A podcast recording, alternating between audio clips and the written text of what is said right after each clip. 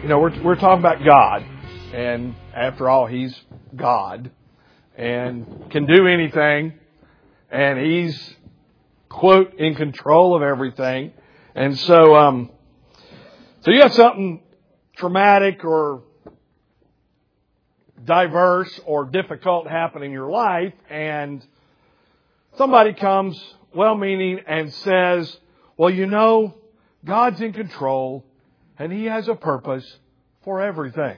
Well, when you just lost your job and you're about to lose your family and you're about to lose everything you own, that's all true, but if you don't fully understand the content behind that statement, it sounds really, really empty.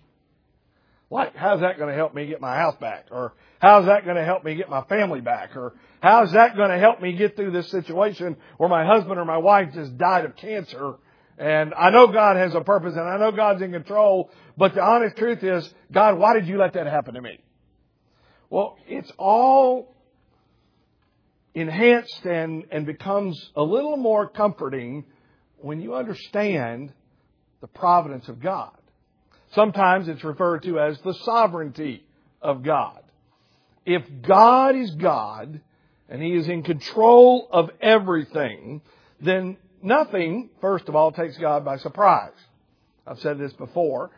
Has it ever occurred to you that nothing has ever occurred to God? It just doesn't happen. He knows everything.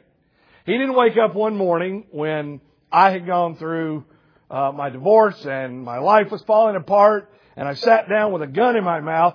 God didn't all of a sudden say, Oh no, I didn't know it was going this far. Bill, what are you doing?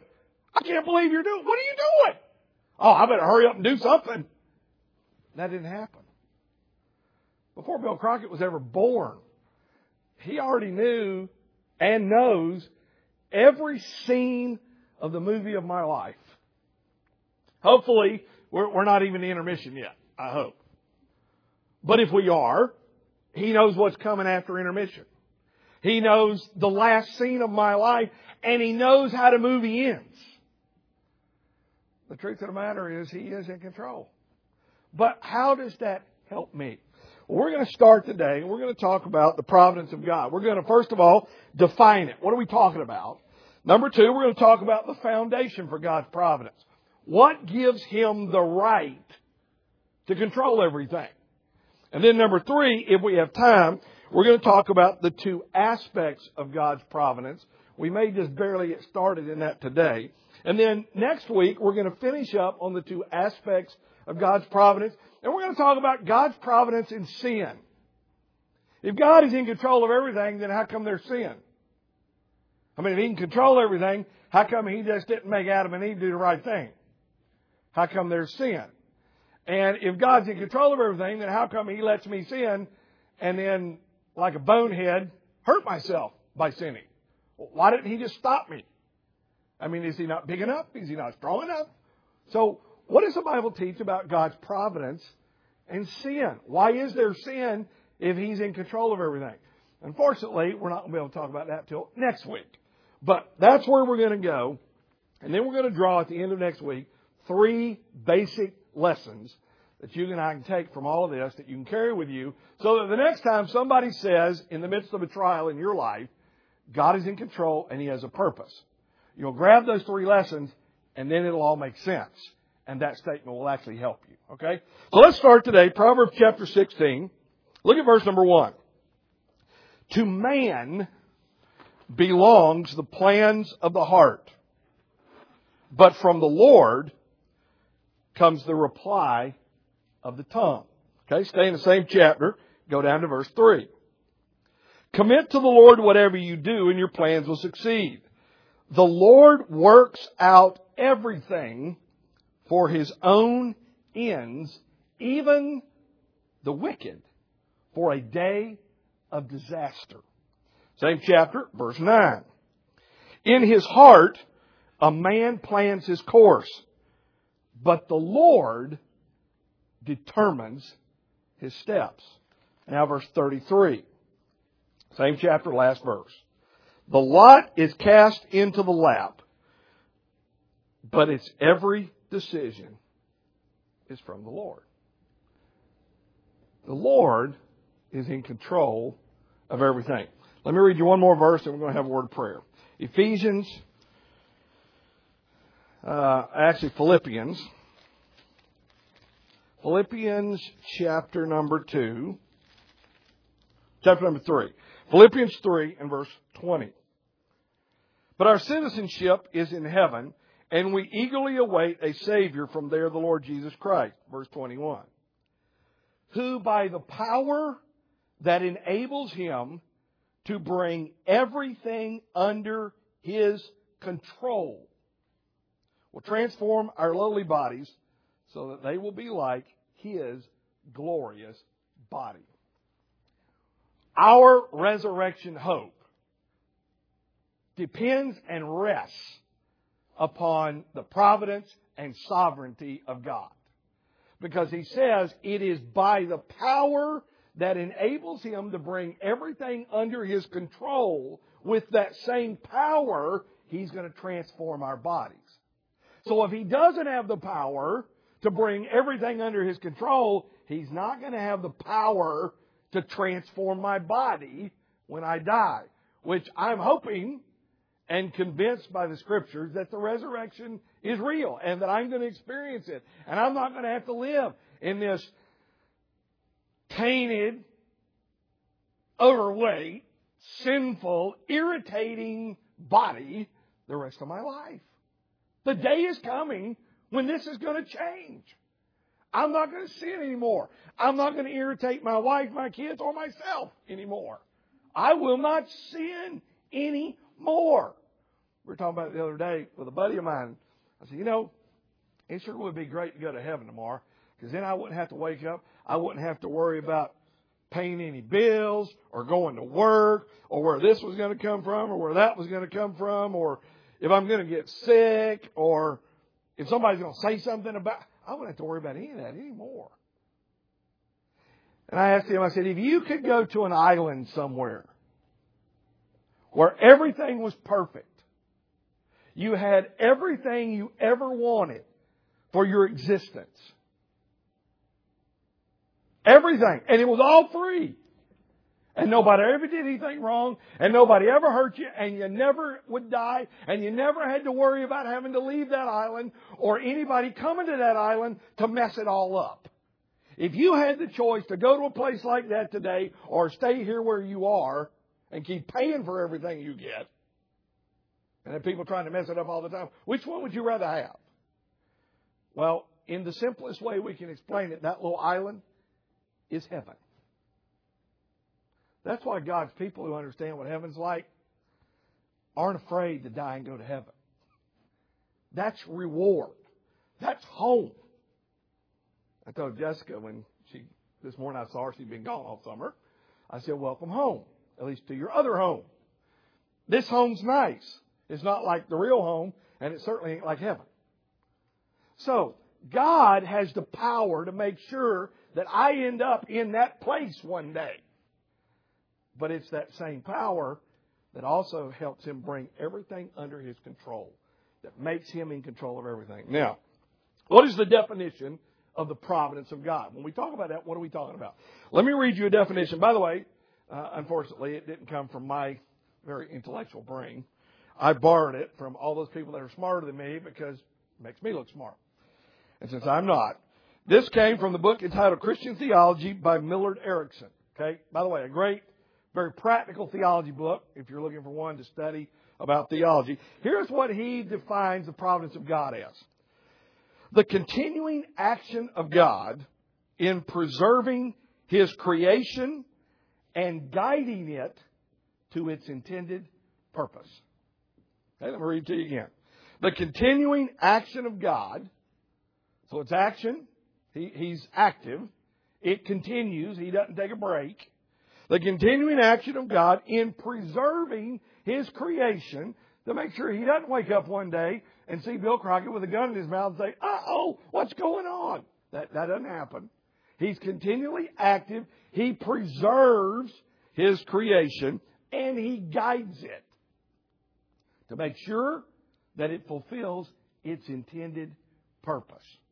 All right? So that is the definition. Now, what is the foundation for God's providence? Why does God have a right to do that? Okay, take your Bible and turn with me to Acts chapter 17. And in Acts chapter 17, Paul is on a mountain. It's a place called the Areopagus. It's just a fancy Greek word. It says this is the place where all the philosophers came and debated and argued and talked about all the new philosophies in life. And so he goes there because Paul was basically a genius and studied under Gamaliel, the most intellectual teacher of his day. And Paul was a Pharisee of the Pharisees, a doctor. He had a PhD in the Jewish law, and he was now a believer and was getting his PhD through the practical school of Jesus every day of his life. So he goes there and he's talking to these people about these gods that they worship. And he noticed they had a statue and underneath it was the name of the God. They called it the unknown God. He said, so let me tell you, I know his name. So let me tell you who your unknown God is and I can explain to you what he's like. So that's what's happening in Acts chapter 17. Look with me in verse 24. And here's what he says about that God. The God who made the world and everything in it. The God who made the world and everything that's in it is the Lord of heaven and earth. Lord, Kyrios, Master. He is the boss. And does not live in temples built by hands. Why not? He's not served by human hands as if he needed anything. That's why he doesn't live in temples made by man's hands. He doesn't need that. Because he give, he himself gives all men life and breath and everything else. So here's basically what Paul says. The God you call the unknown God, He is the one who made heaven and earth and everything in it. He doesn't need you. He doesn't need me. He doesn't live in a house over here. He doesn't uh, have an image that's made out of wood. He doesn't need anything from us. And by the way, He is the one who gives you breath, life, and everything else that goes with it. So basically, your existence and everything about your existence came from God. So here's my question. Does he not have a right to do with me whatever he wants? What do you think? Sure he does. He made me. Without him making me, I ain't here. I don't exist. I don't breathe. How many of you this morning woke up and one of the first thoughts that hit your mind was, thank God I'm still alive? Most of us don't do that, do we? Now we do do this, most of us, when we pray. Dear Lord, we thank you for this day. A lot of times we don't really think about what we're saying. It's just a habit we've gotten in. That's how we start praying. But the truth is, it's a really pretty good thing to say. Because the only reason I have this day is because God let me have it. He is in charge. Now, He's not only in charge of all the good things about my life, but He's also in control of all those things that I see as adverse. He's in control of everything. Okay? So why does God, what is the foundation that gives God the right to be able to control everything? He made it. He's the creator. Paul said in the book of Romans, does the creation have a right to tell the creator what to do? And the obvious answer to most people who have, have a brain is, no, the creator does not have a right to tell, or the creation does not have a right to tell the creator what to do. Hey, you created me, but I know more about existence than you do, so I need to tell you a few things.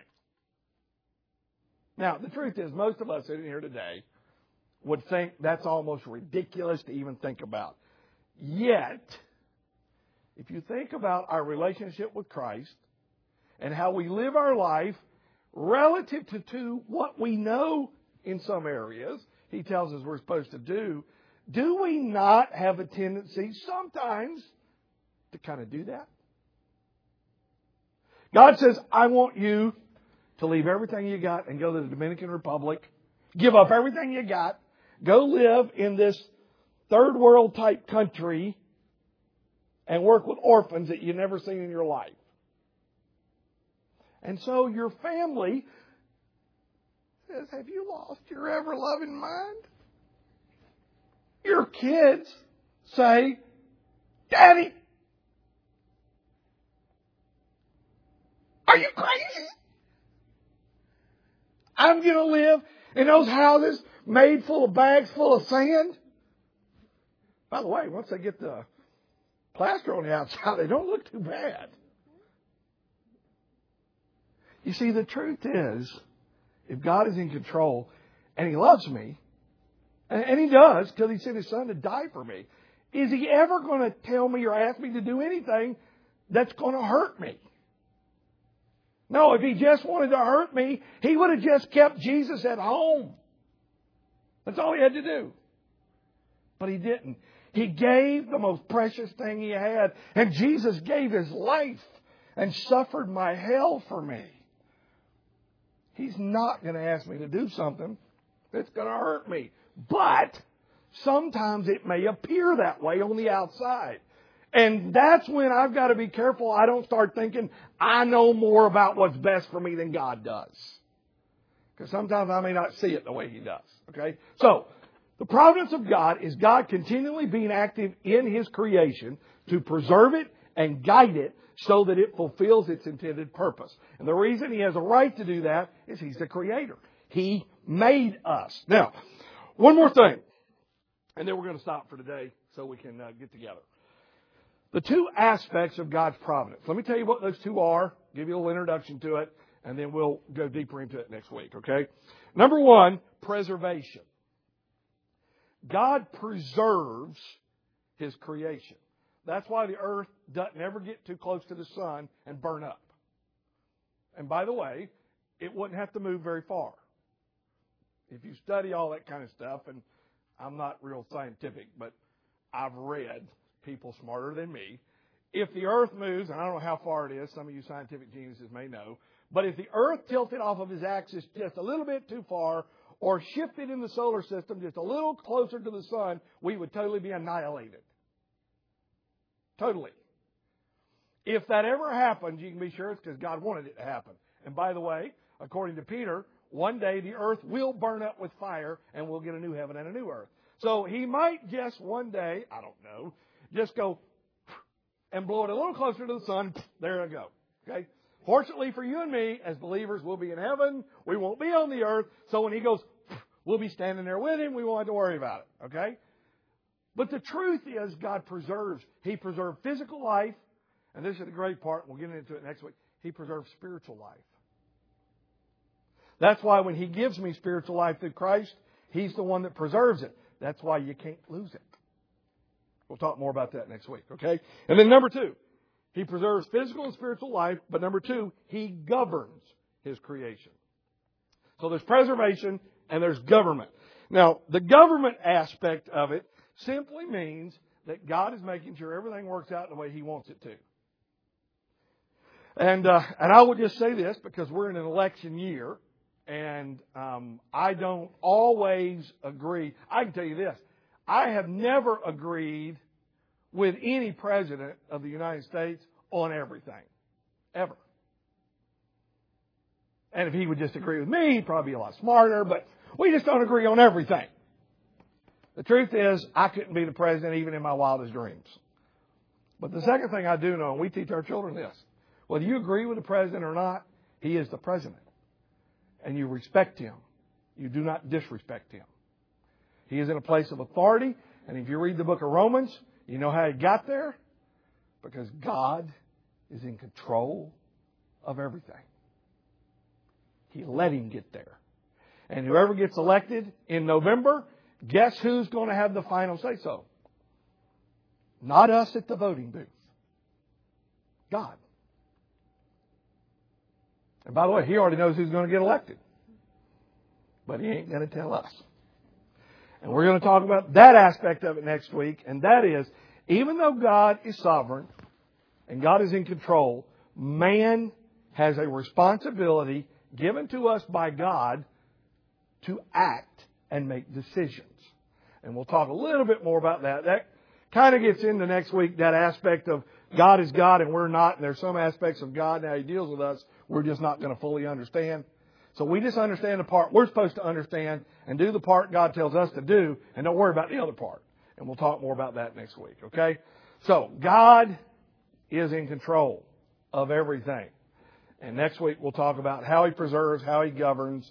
We'll also talk about God and sin and uh, how God deals with sin and what our responsibility is and all that, okay? So let's pray. Father, thank you that we can rest on the fact that you are in control. That there is not an event, a circumstance, or a person that comes across the path of my life that you do not have some reason or purpose for it. Thank you, Lord, that we can wake up every day and know that life is not lived by accident. It's lived on purpose. And that the greatest purpose for our life is yours. So, Lord, may we have the desire to please you and fulfill your purpose in our life. And may we, with your help and strength, be obedient to your leading in our life so that we will know what it means to live a life that is full of joy. Father, we love you. Thank you for loving us. In Jesus' name.